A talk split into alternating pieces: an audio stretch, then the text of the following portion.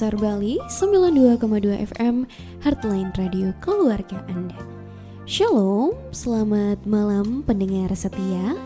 Kali ini kembali lagi bersama dengan Grace di program Harapan Baru dan di hari ini ya, hari Minggu tanggal 2 Agustus 2020, hari ini program Harapan Baru akan membahas mengenai menghadapi segala kesusahan dengan doa. Dan untuk karena tema bulan Agustus kali ini adalah menghadapi kesusahan dalam masa pandemi COVID-19. Nah, untuk hari Minggu ini kita akan menghadirkan kembali Bapak Pendeta Justus Abraham Lawata MTH. Mungkin Bapak Pendeta bisa sapa pendengar setia? Iya, terima kasih. Shalom pendengar harapan baru. Selamat malam, apa kabar? Tuhan Yesus memberkati pendengar setia. Baik, terima kasih Pemerintah Justus dan kami berharap semua pendengar setia di mana pun kalian berada tetap selalu dalam keadaan yang sehat, tetap selalu dalam keadaan yang bahagia dan jangan lupa stay tune terus sama kita di 92,2 FM karena sebentar lagi kita akan membahas mengenai menghadapi segala kesusahan dengan doa.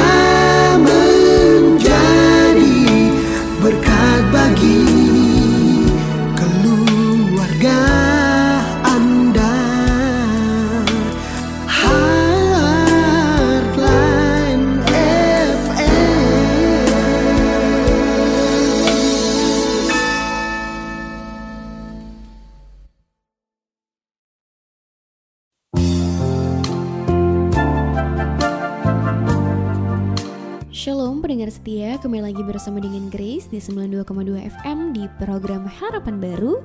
Dan sebelum kita masuk ke sesi sharing dan diskusi ya pada malam hari ini, jadi kita akan memulai renungan kita dengan doa dulu dari Pak Pendeta Justus dan untuk itu Grace persilahkan Bapak Pendeta untuk memimpin kita dalam doa. Pendengar setia, marilah kita berdoa. Ya Bapa kami ada di hari ini Minggu tanggal 2 Agustus tahun 2020 Bersama program Harapan Baru Gereja Kristen Protestan di Bali Kami pendengar setia yang berada di tempat kami masing-masing Kami datang Tuhan bersama-sama. Kami merendahkan diri kami mohon ampun Atas kesalahan kami, atas dosa kami. Dan sekarang Tuhan kami akan memahami. Adapun tema yang kami gumuli di bulan ini masih terkait dengan pandemi COVID-19. Bagaimana menghadapi kesusahan dampak dari COVID itu. Dan topik kami Papa, kuduskan topik ini. Bagaimana kami dapat menghadapi kesusahan itu.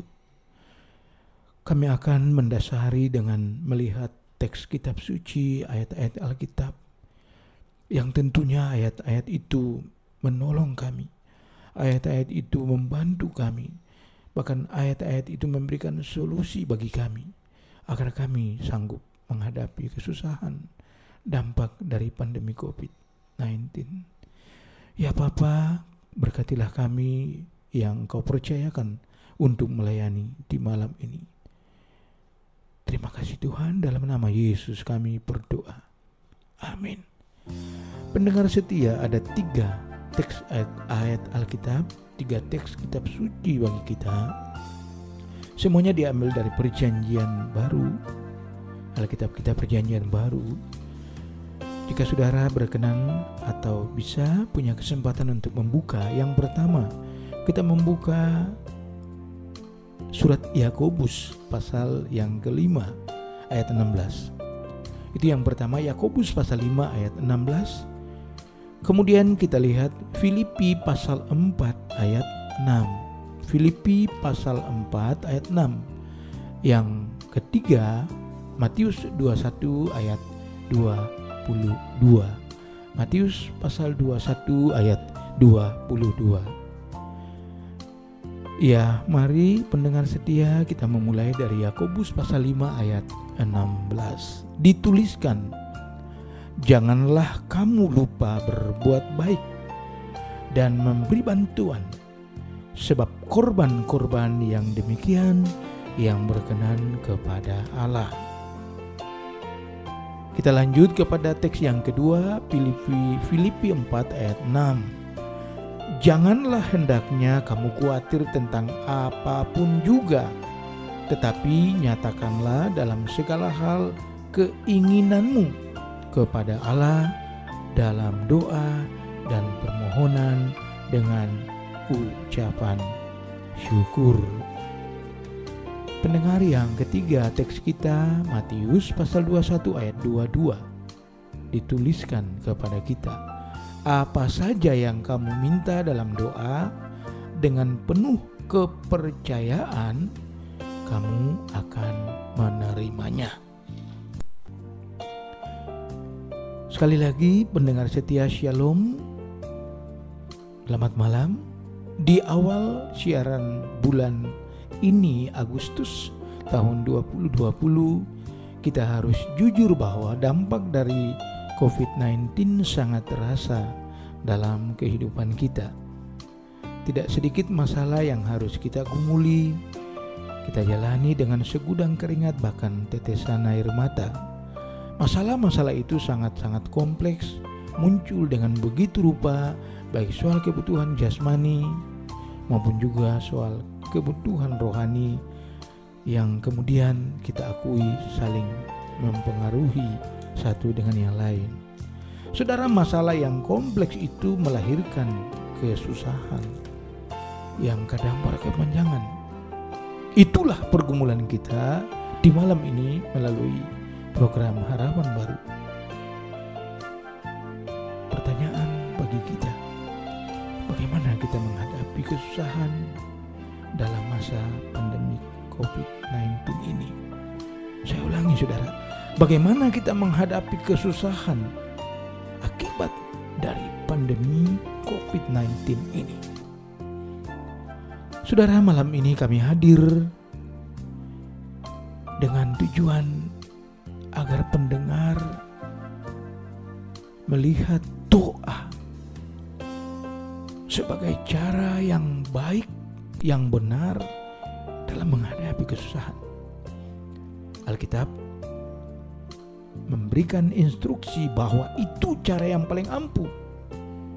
Saya ulangi saudara, bagaimana berdoa adalah cara menghadapi kesusahan dampak dari COVID-19 dan Alkitab mengatakan bahwa itu cara yang paling ampuh. Saya melihat saudara, sebagai orang percaya, kita jujur sebagian di antara kita sepertinya tidak memprioritaskan berdoa ketika diterpa kesusahan. Kecenderungan kita mencari pertolongan tidak pada Tuhan. Ada sebagian kita dia, ada sebagian di antara kita menghadapi kesusahan berdiam diri saja. Katanya menunggu sampai kesusahan itu berakhir dengan sendirinya. Masalahnya saudara, berdoa menjadi tidak penting atau alternatif yang kesekian. Itu perenungan kita. Pendengar yang Tuhan Yesus kasihi, saya mau mengajak kita untuk memahami lebih detail, lebih konkret apa sih kesusahan itu. Saya memulai dengan kamus bahasa Indonesia, kamus besar bahasa Indonesia Saudara, kesusahan itu menurut Kamus Besar Bahasa Indonesia ialah yang pertama, rasa tidak senang. Sekali lagi, kesusahan itu adalah rasa tidak senang. Kemudian yang kedua, rasa tidak aman. Jadi kesusahan itu tidak senang, tidak aman. Yang ketiga saudara, kesusahan itu adalah sebuah masa sukar Dan yang ketiga menurut Kamus Besar Bahasa Indonesia, kesusahan itu ialah kekurangan atau miskin. Kekurangan atau miskin. Jadi saudara kita simpulkan menurut Kamus Besar Bahasa Indonesia kesusahan ialah suatu situasi atau kondisi di mana hilangnya rasa senang, hilangnya rasa aman, semua menjadi sukar yang disebabkan oleh salah satu yaitu kemiskinan. Saudara saya percaya kita cukup mengerti kemiskinan adalah kebutuhan akan keuangan, ekonomi, makan minum dan lain-lain tidak tercukupi. Itu terjemahan atau interpretasi sederhana yang umum tentang kemiskinan. Kebutuhan keuangan, ekonomi, makan minum dan lain-lain tidak tercukupi. Saudara bagaimana secara iman Kristen kita memahami kesusahan? Orang percaya mengartikan kesusahan adalah yang pertama suatu realita hidup yang muncul akibat kebutuhan jasmani rohani tidak terpenuhi. Ya, hampir sama dengan yang ada pada kamus besar bahasa Indonesia. Sekali lagi orang percaya memahami, mengartikan kesusahan adalah suatu realita di mana kebutuhan jasmani rohani tidak terpenuhi. Kedua, ketidakharmonisan baik dalam keluarga, dalam masyarakat. Itu kesusahan, Saudara. Secara iman Kristen.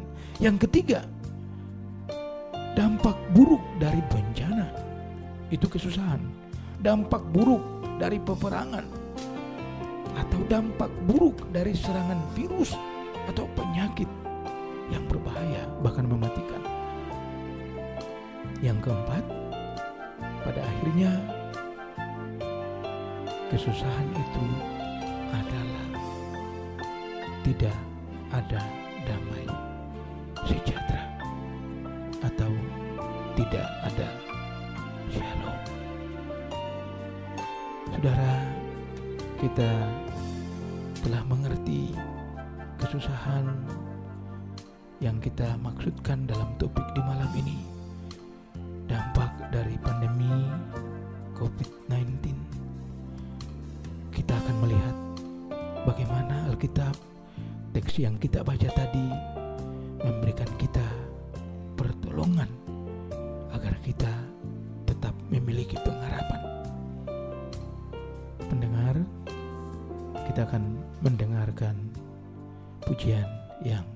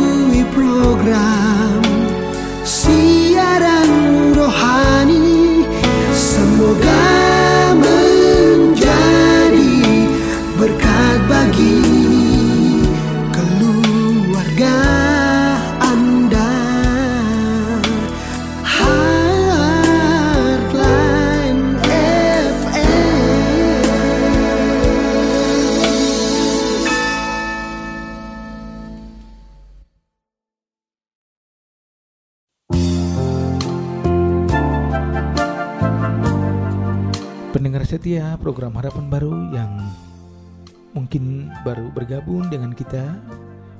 Kita ada dalam siaran di malam ini Minggu 2 Agustus 2020. Topik kita hadapilah segala kesusahan dengan doa. Kesusahan dampak dari pandemi COVID-19. Saudara, kita telah membaca tiga teks Alkitab. Yang pertama Yakobus 5 ayat 16. Janganlah kamu lupa berbuat baik dan memberi bantuan, sebab korban-korban yang demikian yang berkenan kepada Allah. Saudara, hakikat dari komunitas iman ialah saling memperhatikan. Hakikat dari komunitas iman, hakikat dari gereja ialah saling peduli, saling menolong. Begitulah Alkitab mengajarkan kita. Sebab itu saudara jangan sekali-kali kita lupa memberikan bantuan kepada saudara kita. Teks Yakobus 5 ayat 16 mengatakan itulah persembahan atau korban yang berkenan kepada Allah. Saudara Yesus pernah berkata, apa pun yang kamu berikan, apa pun yang kamu lakukan kepada yang paling hina, yang paling lemah, yang paling susah, kamu melakukan itu kepadaku. Matius 25 ayat 40 dan 45. Itu teks yang pertama pendengar setia Yakobus 5 ayat 16. Yang kedua Filipi 4 ayat 6. Janganlah hendaknya kamu khawatir tentang apa pun juga. Tetapi nyatakanlah dalam segala hal keinginanmu kepada Allah dalam doa dan permohonan dengan ucapan syukur. Saudara, pokok teks ini ialah nasihat untuk hidup bersama. Nasihat untuk hidup bersama-sama. Pokoknya ialah jangan khawatir. Sekali lagi Filipi 4 ayat 6 pokoknya ialah jangan khawatir. Saudara jika ada kekhawatiran karena kemanusiaan kita teks ini mengatakan serahkanlah itu kepada Allah dalam doamu. Di dalam doamu serahkanlah kekhawatiran itu. Yang berikut, tetaplah bersyukur, tetaplah bersyukur. Sebab apa yang Allah buat itu baik. Teks ini mau mengingatkan kita dengan tegas bahwa Allah tidak pernah meninggalkan kita. Allah tidak pernah meninggalkan kita, saudara. Teks yang ketiga, Matius 21 ayat 22. Apa saja yang kamu minta dalam doa dengan penuh kepercayaan, kamu akan menerimanya.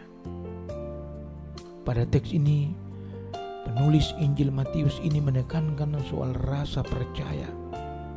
Bagaimana percaya kepada Allah? Dengan percaya yang sungguh menjadi modal yang besar kepada kita untuk dalam menghadapi kesusahan khususnya akibat pandemi COVID-19. Kesimpulan Saudara dalam konteks menghadapi kesusahan karena COVID-19 sebagai orang percaya yang pertama mari kita saling menolong Hal yang dapat kita lakukan adalah berbagi apa yang ada pada kita, bukan apa yang tidak ada pada kita. Yang kedua, saling mendukung dalam doa. Yang ketiga, percayalah dan bergantunglah kepada Allah, Sang Pemberi kehidupan.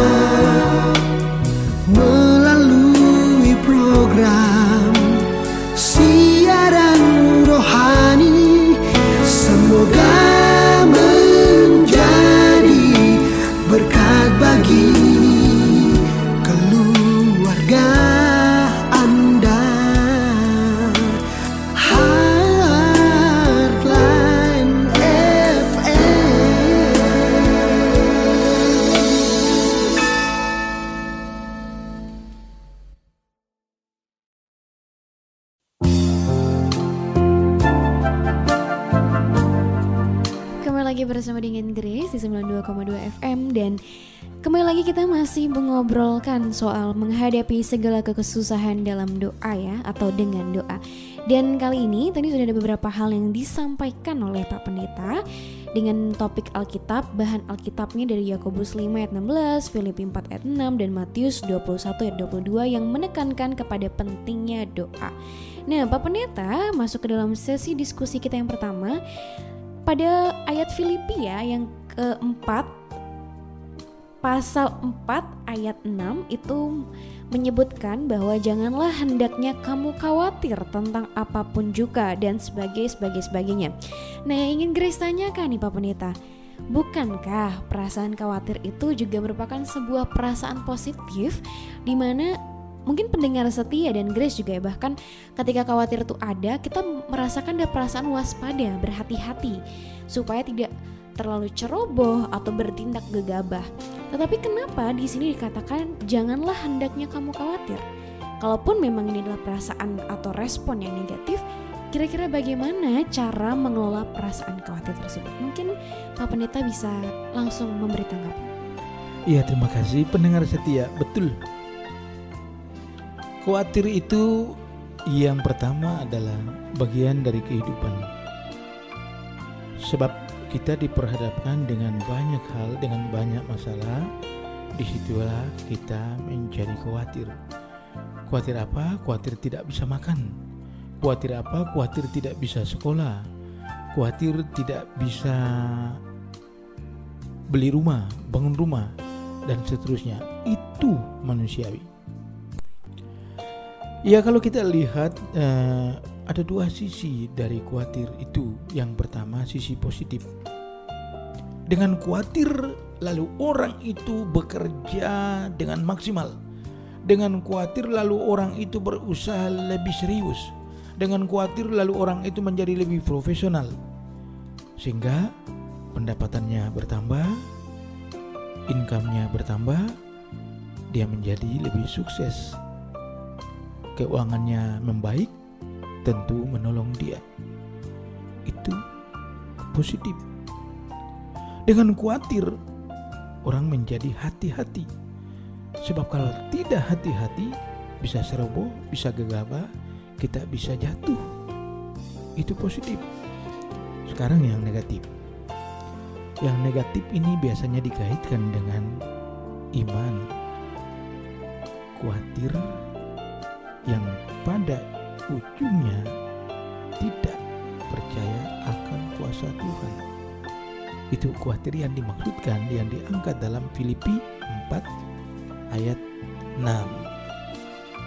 Jadi khawatir yang negatif yang dilarang tanda petik oleh Alkitab adalah khawatir sampai batas di mana mempertanyakan Tuhan, ragu tentang Tuhan, dan bahkan menyimpulkan Tuhan tidak ada. Khawatir yang demikianlah yang tidak berkenan. Oleh sebab itu bagaimana mengelola khawatir yang demikian? Sebagai orang percaya kalau kita sampai di level itu menurut saya itu merupakan sesuatu yang sangat bermasalah, sesuatu yang besar. Kalau sampai karena masalah Bapak Ibu khawatir lalu batas khawatir itu adalah meragukan Tuhan itu masalah terbesar dalam hidup kita.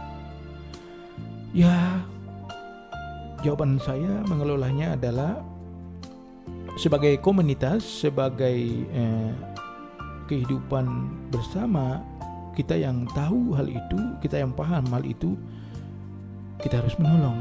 Kita harus menolong teman kita, saudara kita ketika dia menghadapi situasi sampai batas itu, batas khawatir di mana tidak lagi percaya akan Tuhan, ragu akan Tuhan. Kita harus menolong dia. Kita harus menolong dia, kita menguatkan dia, kita mengatakan bahwa Tuhan itu ada. Tuhan tidak pernah meninggalkan kamu, bahkan Tuhan ada di dalam masalah itu. Yang kemudian iman timbul dari pendengaran, pendengaran akan firman Tuhan bagaimanapun kita harus mengajak dia untuk mendengar firman Tuhan, menikmati firman Tuhan, supaya dia mengerti dan imannya tumbuh. Sebab goal kita, tujuan kita menolong dia yang tadi itu, yang khawatir itu, yang tidak percaya akan Tuhan itu, dia menjadi percaya. Dia menjadi percaya. Yang terakhir bagaimana menolong dia yang khawatir dalam level yang paling tinggi itu? Ya, sedapat mungkin action yang nyata kita harus berikan. Kalau itu soal ekonomi, soal keuangan, kita harus bantu. Sebab dengan cara itu paling tidak memudahkan dia, meringankan bebannya. Sebab kalau orang lagi butuh makan, mau ngomong apa disuruh kerja apa pun ndak mau. Masalahnya lapar, masalahnya perut. Ini kebutuhan pokok, jelas. Ini kebutuhan pokok. Jadi goal yang sorry langkah yang terakhir adalah kita menolong dengan konkret apa yang ia butuhkan. Kalau dia butuh makan, karena makan itulah dia menjadi khawatir dan dia tidak percaya atau meragukan Allah, maka kamu harus berikan dia makan. Itu yang bisa saya bagikan kepada pendengar setia. Kembali ke Grace. Baik, terima kasih Pak Pendeta. Mungkin kalau dari Grace ya, yang paling penting ketika kita merasakan rasa khawatir yang berlebihan atau mungkin yang Pak Pendeta sebutkan tadi adalah tidak percaya adanya kuasa Tuhan, mungkin kita bisa mengobati perasaan khawatir tersebut dengan rasa syukur. Sebab ketika kita bersyukur, kita percaya bahwa Tuhan itu adalah maha besar, maha kuasa, dia akan bisa lakukan segala sesuatunya gitu ya. Karena kita bersyukur, kita sudah diberkati dan sebagainya. Jadi mungkin buat teman-teman pendengar setia di mana pun yang berada saat ini sedang merasakan perasaan khawatir ya yang berlebihan hingga mulai putus asa begitu ya menyerah karena tidak percaya pada kuasa Tuhan mungkin rasa syukur bisa menjadi salah satu obat ya untuk mengobati perasaan khawatir tersebut. Selain daripada yang Pak Pendeta tadi bilang ya tentang mendengar dan menikmati firman Tuhan kemudian melakukan aksi nyata saling menolong membantu terlebih dalam satu komunitas begitu ya. Mungkin persekutuan di gereja mungkin persekutuan di tempat kerja atau di mana pun berada. Jadi pendengar setia, Grace dan pemerintah berharap supaya kita bisa mengelola perasaan khawatir sehingga pada akhirnya kita bisa bersama-sama menghadapi keadaan sulit saat sekarang ini oleh karena pandemi. Jangan ke mana-mana, stay tune terus bersama dengan Grace di Harapan Baru.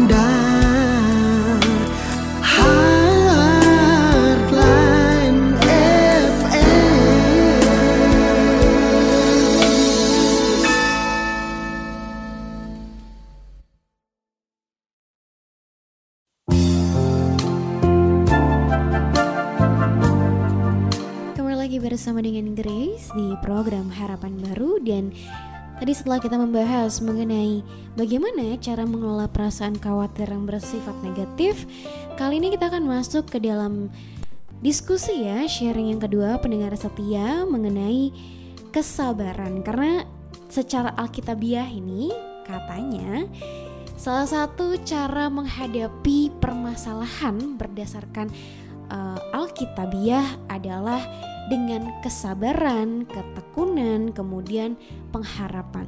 Tetapi Pak Pendeta, ada beberapa hal yang ingin Grace tanyakan. Nah, sering sekali ya dalam perihal kesabaran terutama. Sering sekali orang bilang, "Iya, semua akan indah pada waktunya.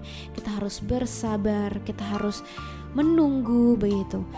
Namun tak jarang tidak tidak jarang ya ada kesabaran yang kita sudah lama nantikan. Dengan penuh rasa kesabaran dengan menunggu sedemikian lama sedemikian rupa tetapi tidak ada hasil atau buah yang manis yang bisa kita petik. Sehingga tak jarang orang bilang untuk apa kita harus sabar? Toh juga tidak akan berbuah manis. Untuk apa kita harus menunggu? Toh juga tidak akan ada hasilnya Nah, perkataan orang-orang ini kemudian membuat orang-orang pada akhirnya berorientasi kepada hasil.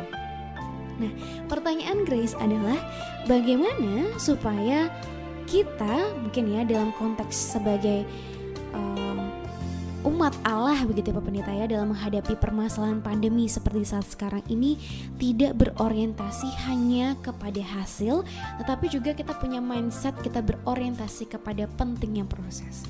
Menurut Pak Pendeta, bagaimana kira-kira menanggapi hal seperti ini? Iya, terima kasih kesabaran. Bahasa aslinya itu kalau di Indonesia kan dia berbunyi sabar itu tidak cepat-cepat tidak cepat-cepat marah tidak itu. Jadi kalau ibarat uh, suatu benda jangan sampai benda itu uh, cepat-cepat menjadi panas. Ya kalau panas akan cepat menjadi rusak. Jadi eh, mungkin eh, kalau pakai ukuran panas dingin mungkin hangat, Ya kalau kita pakai eh, analog manusia, kalau kita panas cenderung apa? Emosional, marah-marah. Jadi itu eh, kata asli dari bahasa Yunani tentang kesabaran. Jadi jangan cepat marah gitu jangan eh, cepat putus asa dan juga jangan cepat mengambil keputusan jadi sabar itu adalah diam sebentar oke kesabaran ini salah satu hal yang tidak mudah Apalagi kalau sudah bersabar dalam waktu yang lama, hasilnya juga tidak seperti yang kita harapkan. Bahkan bisa bertolak belakang dengan yang kita harapkan. Misalnya kita berharap sembuh, kita berdoa, tapi kenyataannya tidak sembuh, melainkan meninggal. Ini masalah. Ini masalah. Tapi yang jelas bahwa di balik kesabaran itu ada pelajaran yang Tuhan berikan kepada kita yaitu kita mau supaya Tuhan yang berkarya. Namun kesabaran bukanlah berarti kita lipat tangan. Sebagai manusia tetaplah kita bekerja, tetaplah kita melakukan tugas kita, tanggung jawab kita, peran kita. Kesabaran tidak sama artinya dengan lipat tangan, duduk manis, tidak. Tetap berdoa, tetap ora et labora, bekerja dan berdoa, berdoa dan bekerja. Kesabaran ada buah di dalamnya, yaitu menikmati proses. Sebab sesungguhnya Alkitab mengatakan supaya kita menjadi dewasa, supaya iman kita menjadi kuat, kita harus mengalami yang namanya suka duka. Berbicara tentang suka duka, berbicara tentang proses. Jika kita menyimpulkan ini suka karena ada proses, seseorang yang kuliah, saudara, dia mulai dari mendaftar MOS, ospek, apa namanya, semester 1 sampai semester akhir ada PKL atau KKN, lalu penulisan akhir sampai hari di mana diwisuda. Suka? Suka. Di wisuda mendapat gelar sarjana.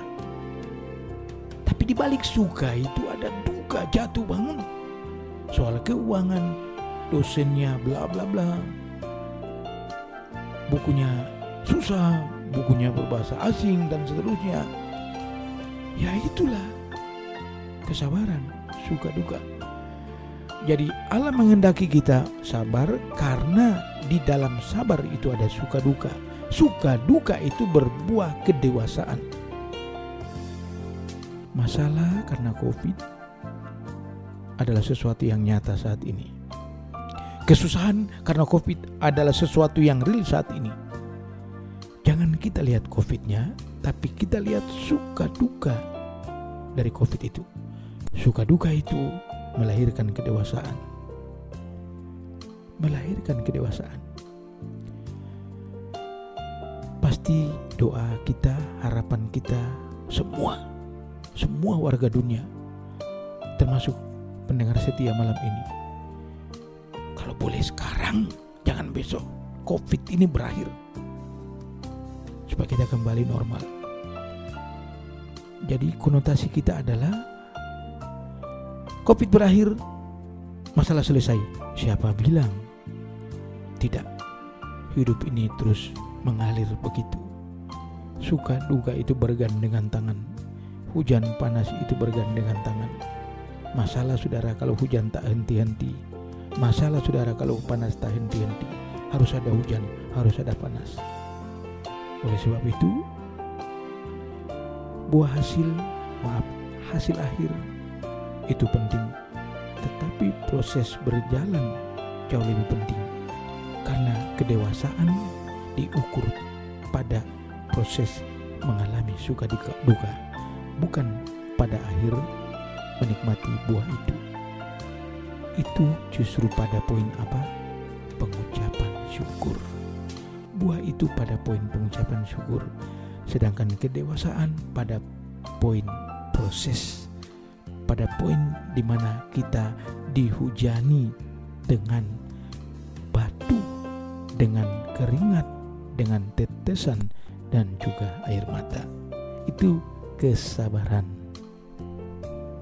Baik, terima kasih Pak Pendeta. Jadi kesabaran di sini bukanlah sama dengan berdiam diri ya Pak Pendeta ya. Mungkin sering sekali mungkin pendengar setia juga suka salah persepsi dengan mengartikan kesabaran dengan berdiam diri. Padahal sebetulnya kesabaran adalah kita tetap melakukan apa yang seharusnya kita kerjakan namun secara perlahan-lahan, bertahap dan Mungkin kalau dalam konteks seperti ini kita membiarkan atau membiarkan Tuhan untuk bekerja juga atas pekerjaan yang kita lakukan. Jadi itu adalah poin kesabaran yang dimaksud dalam konteks uh, Alkitabiah ya Pak Pendeta ya untuk dalam menghadapi kesulitan secara pandemi misalnya sekarang ini.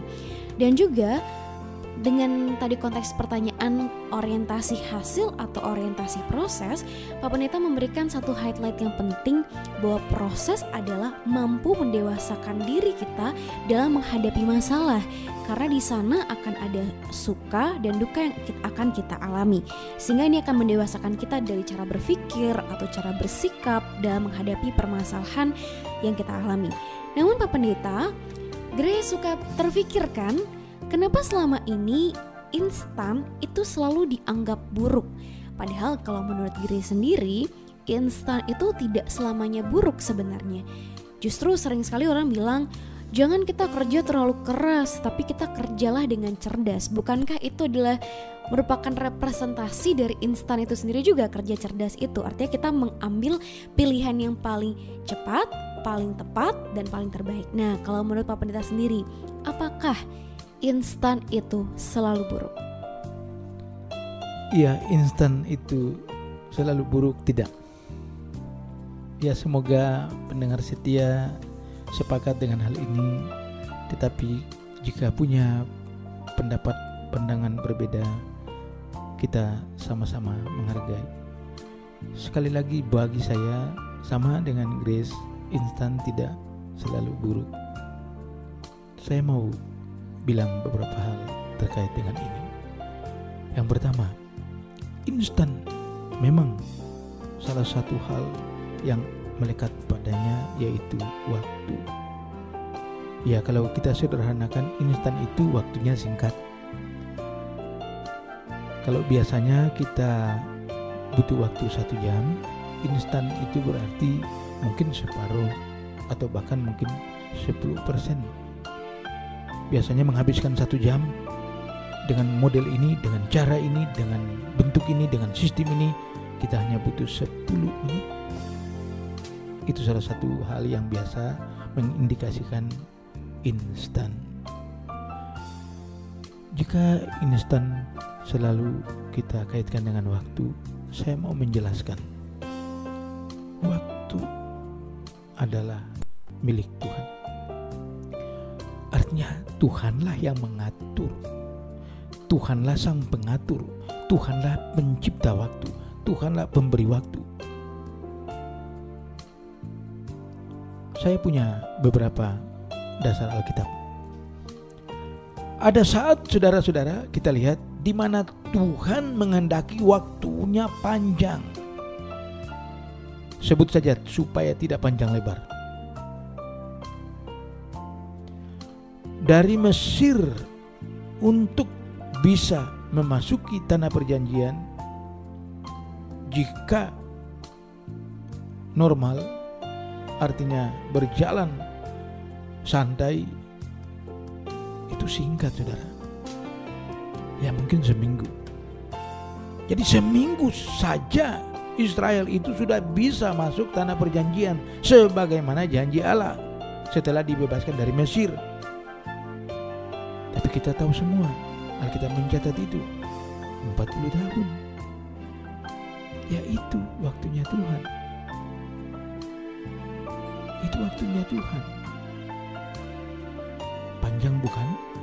Panjang 40 tahun. Panjang banget, bukan panjang saja tapi panjang banget. Tapi itu waktunya Tuhan. Tuhan menghendaki itu. Singkat cerita kesimpulannya adalah Tuhan menghendaki Israel harus melewati perjalanan dari Mesir memasuki tanah perjanjian dengan durasi waktu 40 tahun titik. Waktu yang pendek, waktu yang singkat. Wow, Alkitab banyak sekali saudara. Dan saya mau katakan, mujizat yang Allah buat, mujizat yang Yesus kerjakan, sangat pendek waktunya.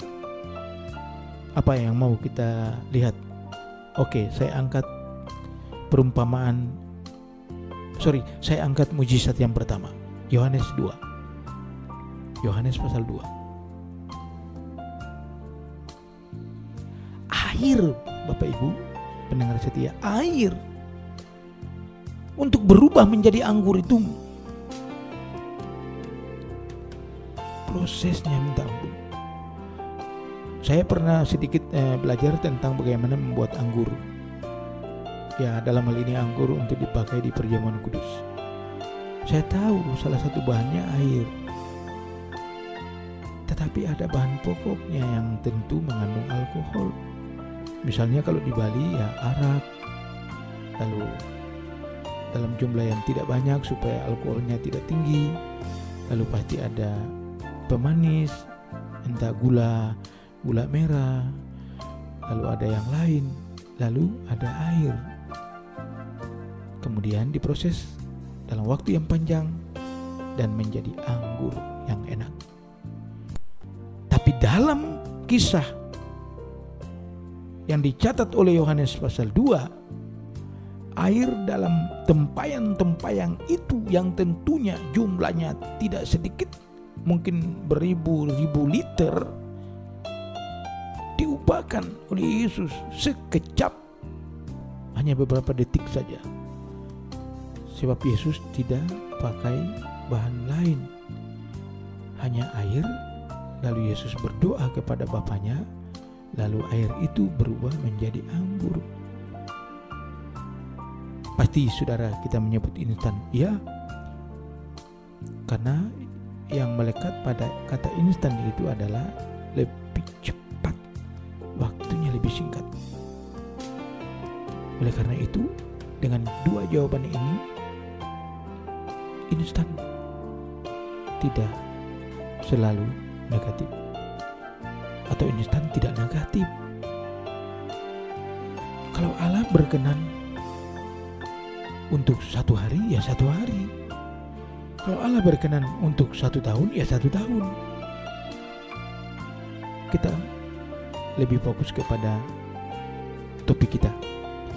Jika Allah berkenan COVID ini dua bulan, pasti dua bulan selesai. Jika Allah punya maksud lain bahwa COVID ini dua tahun, tiga tahun, ya bisa demikian. Jadi yang kita lihat adalah bahwa Allah yang punya otoritas. Jika Bapak Ibu saat ini di zaman yang modern ini melihat instan itu baik, lebih efektif, lebih efisien, tidak masalah. Tidak masalah. Instan itu lebih menolong, tidak masalah. Tetapi instan secara Alkitabiah yang mau kita lihat bahwa Allah yang mengatur waktu itu. Cepat dan lambat itu Allah lah yang mengatur bukan kita. Kalau masalah ini berkepanjangan, sakit ini lama baru sembuh, ya syukur. Kalau Tuhan mengendakinya seminggu saja sudah negatif, yang tadi tadinya positif seminggu sudah negatif, syukur puji Tuhan. Mungkin itu dulu jika ada anak pertanyaan lagi terkait dengan ini saya siap untuk berbagi kepada pendengar setia. Kembali ke Grace. Baik, terima kasih Pak Pendeta. Luar biasa sekali ya. Ada satu poin penting mengenai perkenanan Tuhan atau otoritas Tuhan. Mungkin selama ini kita menganggap bahwa instan itu adalah hal yang buruk. Tapi menurut Pak Pendeta, bahkan instan itu sendiri Tuhan juga lakukan ya Pak Pendeta dengan mungkin penyebutannya adalah mujizat begitu ya. Itu adalah cara kerja Tuhan. Jadi sebenarnya keberhasilan atau ketidakberhasilan instan ini itu hanyalah tergantung pada perkenanan Tuhan saja ya atau otoritas Tuhan gitu. Jadi meskipun cara yang mungkin pendengar setia pilih adalah cara yang instan, itu bisa berhasil jika memang Tuhan berkenan atas itu. Mengingat tadi Pak Pendeta sempat sebutkan bahwa Tuhan adalah pemberi waktu.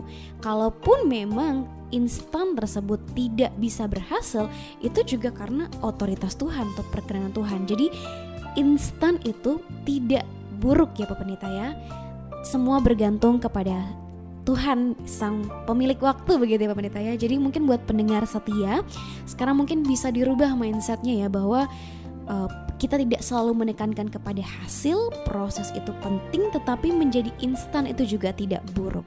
Jadi jangan ke mana-mana, stay tune terus bersama dengan Grace di Harapan Baru.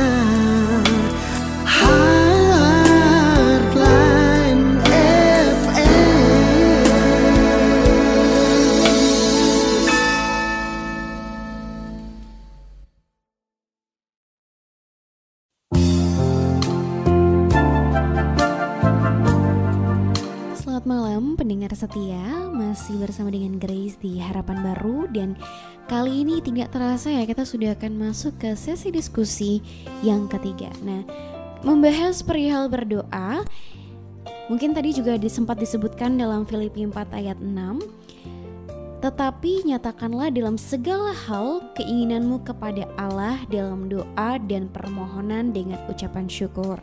Nah, banyak juga ayat seperti misalnya, mintalah maka kamu akan diberikan, carilah maka kamu akan mendapat.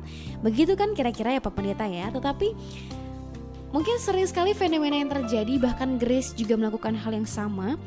Kita sering sekali dalam berdoa Mungkin Pak Pendeta juga pernah uh, mengibaratkan seperti keranjang belanja. Ada list-list yang kita berikan kepada Tuhan. Ini Tuhan listnya 1, 2, 3, 4 dan seterusnya gitu. Kita meng mengartikan secara um, harafiah kita mengartikan tidak secara dengan harafiah begitu ya tentang ayat tersebut sehingga pada akhirnya kita mendalihkan ayat tersebut untuk membuat keranjang belanja kita sendiri dalam doa kita nih Pak Pendeta. Nah mungkin buat pendengar setia, ya kan saya lagi kesusahan nih Grace, saya lagi kesusahan Pak Pendeta. Ini saya meminta kepada Tuhan apa yang kira-kira saya perlukan.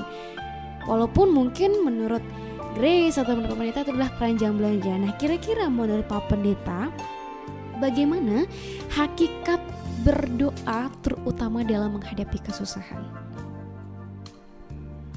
Berdoa menghadapi kesusahan di tengah COVID-19. Pertanyaan yang baik bagi kita sebab memang itu yang ditawarkan dalam topik hadapilah kesusahan dengan doa. Doa tiga huruf singkat tetapi padat maknanya Doa jika dibicarakan tidak sehari bahkan berhari-hari kita bisa mengupasnya. Doa bukan hal yang baru sebab sesungguhnya setiap hari kita berdoa. Doa bisa membawa kita menjadi happy, senang, bahagia, bahkan selamat. Tapi doa bisa menjadi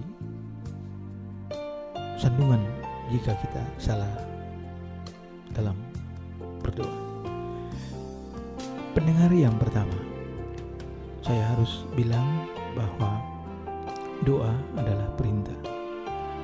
Doa adalah perintah. Yesus tidak sekali, melainkan berkali-kali mengatakan berdoa. Ia pakai tiga kata perintah, mintalah, carilah, ketoklah dan istilah-istilah lain. Jadi doa itu perintah. Karena doa itu perintah, maka situasi apa pun dia berdoa. Yang saya mau katakan adalah jangan kita berdoa karena kita susah. Tetapi kita berdoa karena kita masih ada. Kalau kita sudah tidak ada, lain ceritanya. Jadi kita berdoa karena kita masih hidup. Karena kita masih menikmati hidup. Doa dengan motivasi supaya saya bebas dari masalah itu baik. Tetapi bisa juga itu buruk. Karena doa menjadi pelarian. Tidak. Oleh sebab itu Johannes Calvin, Martin Luther mengatakan doa adalah nafas hidup doa itu mengalir begitu saja seperti aliran darah yang mengalir dalam tubuh kita. Tetapi betul kalau kita diperhadapkan dengan kesusahan, dengan masalah, jalan terbaik, jalan yang utama, cara yang primer adalah berdoa. Tetapi ingat bahwa Sebelum kita berdoa Tuhan sudah tahu tentang kesusahan kita. Artinya maksud dari doa adalah kita mau ingin curhat dengan Allah. Tuhan sudah tahu, tapi Tuhan ingin kita curhat dengan Allah. Kata curhat yang saya mau angkat ialah kedekatan hubungan intim kedekatan hubungan intim. Jadi yang ada dalam doa itu adalah hubungan intim. Di tengah kesusahan ya, di tengah sukacita juga ya. hubungan intim di dalam doa. Yang berikut supaya tidak panjang. Dengan doa kita mau bilang Tuhan biarlah kehendakmu bukan kehendakku. Kita melakukan apa yang bisa kita lakukan. Kita berupaya semaksimal supaya kesusahan ini bisa tertangani. Kita punya banyak strategi supaya keluar dari kesusahan ini. Tetapi toh Tuhan jadilah kehendakmu bukan kehendakku. Sebab orang yang berdoa dengan membawa pemikiran bahwa saya mau ini, Tuhan jawab itu doa yang salah. Tuhan saya mau A, jawablah Tuhan. Lebih cepat lebih baik. Itu doa yang keliru. Berdoa adalah meletakkan hidup kepada Sang Sutradara Agung dia yang mengatur. Berdoa di dalamnya ada unsur bekerja, sebab berdoa itu sendiri adalah bekerja. Di tengah kesusahan karena COVID-19, Bapak Ibu Saudara-saudara, berdoa sangat penting. Bahkan saya punya refleksi begini. Mengizinkan COVID-19 agar umat kembali berdoa. Sebab kita jujur doa sudah mulai menjadi barang langka.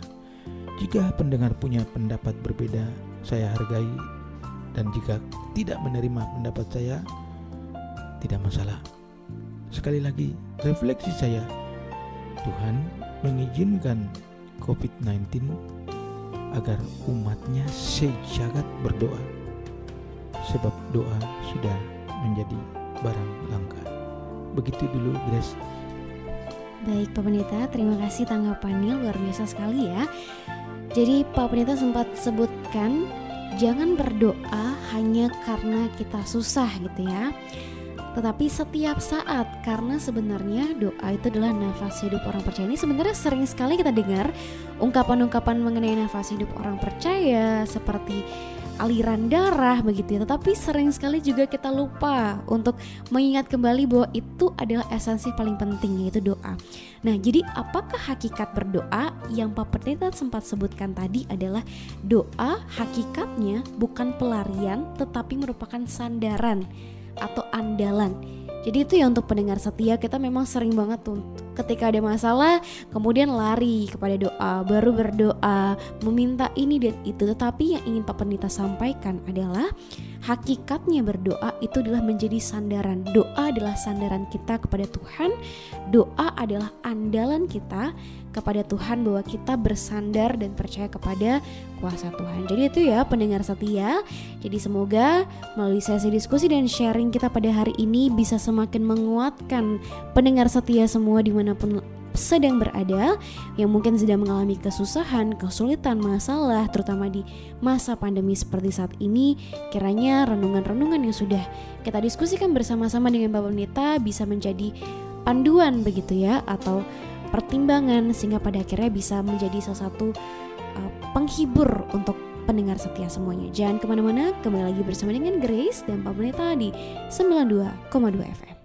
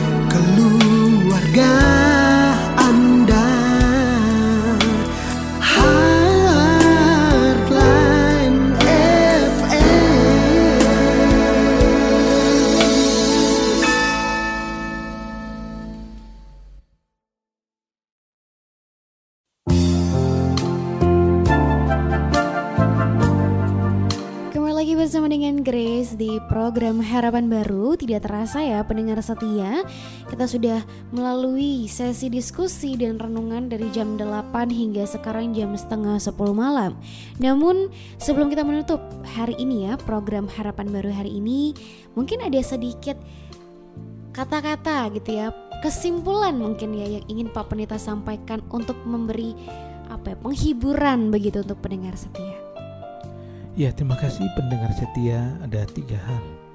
Pertama, soal pemahaman iman yang keliru tentang arti dan makna hidup.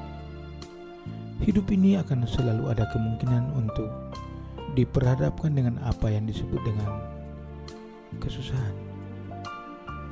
Dengan pemahaman itu, kita akan menghadapi dengan kuat setiap kesusahan teristimewa karena COVID-19. Dua, orang melihat kesusahan itu sebagai sesuatu yang menakutkan. Itu tidak baik. Rasa takut yang besar secara psikologis meluluhkan semangat untuk menghadapi hidup. Jadi, janganlah kita melihat kesusahan itu sebagai sesuatu yang menakutkan bahkan mungkin kita melihatnya sebagai berkat. Terakhir, saudara, ada maksud baik dari Tuhan di balik kesusahan yang kita hadapi dampak dari COVID. Setiap kesusahan kita jalani dengan rasa syukur. Tuhan tidak pernah meninggalkan Mari pendengar setia kita berdoa. Iya Bapa, sebagai warga gereja Kristen Protestan di Bali, di malam ini kami sehati, sepikir dalam iman.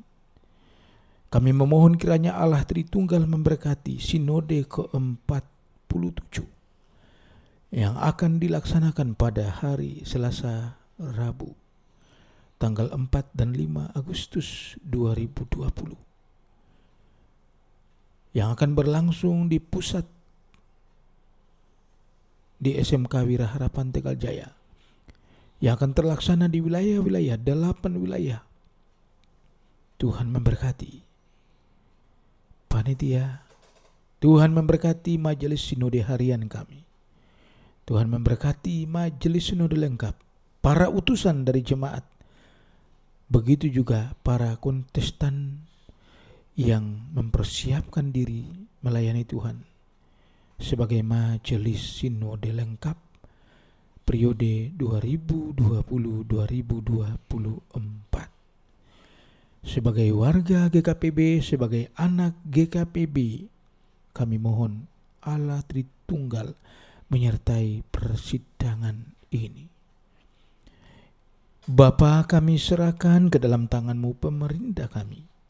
Teristimewa pemerintah yang ada di Pulau Bali.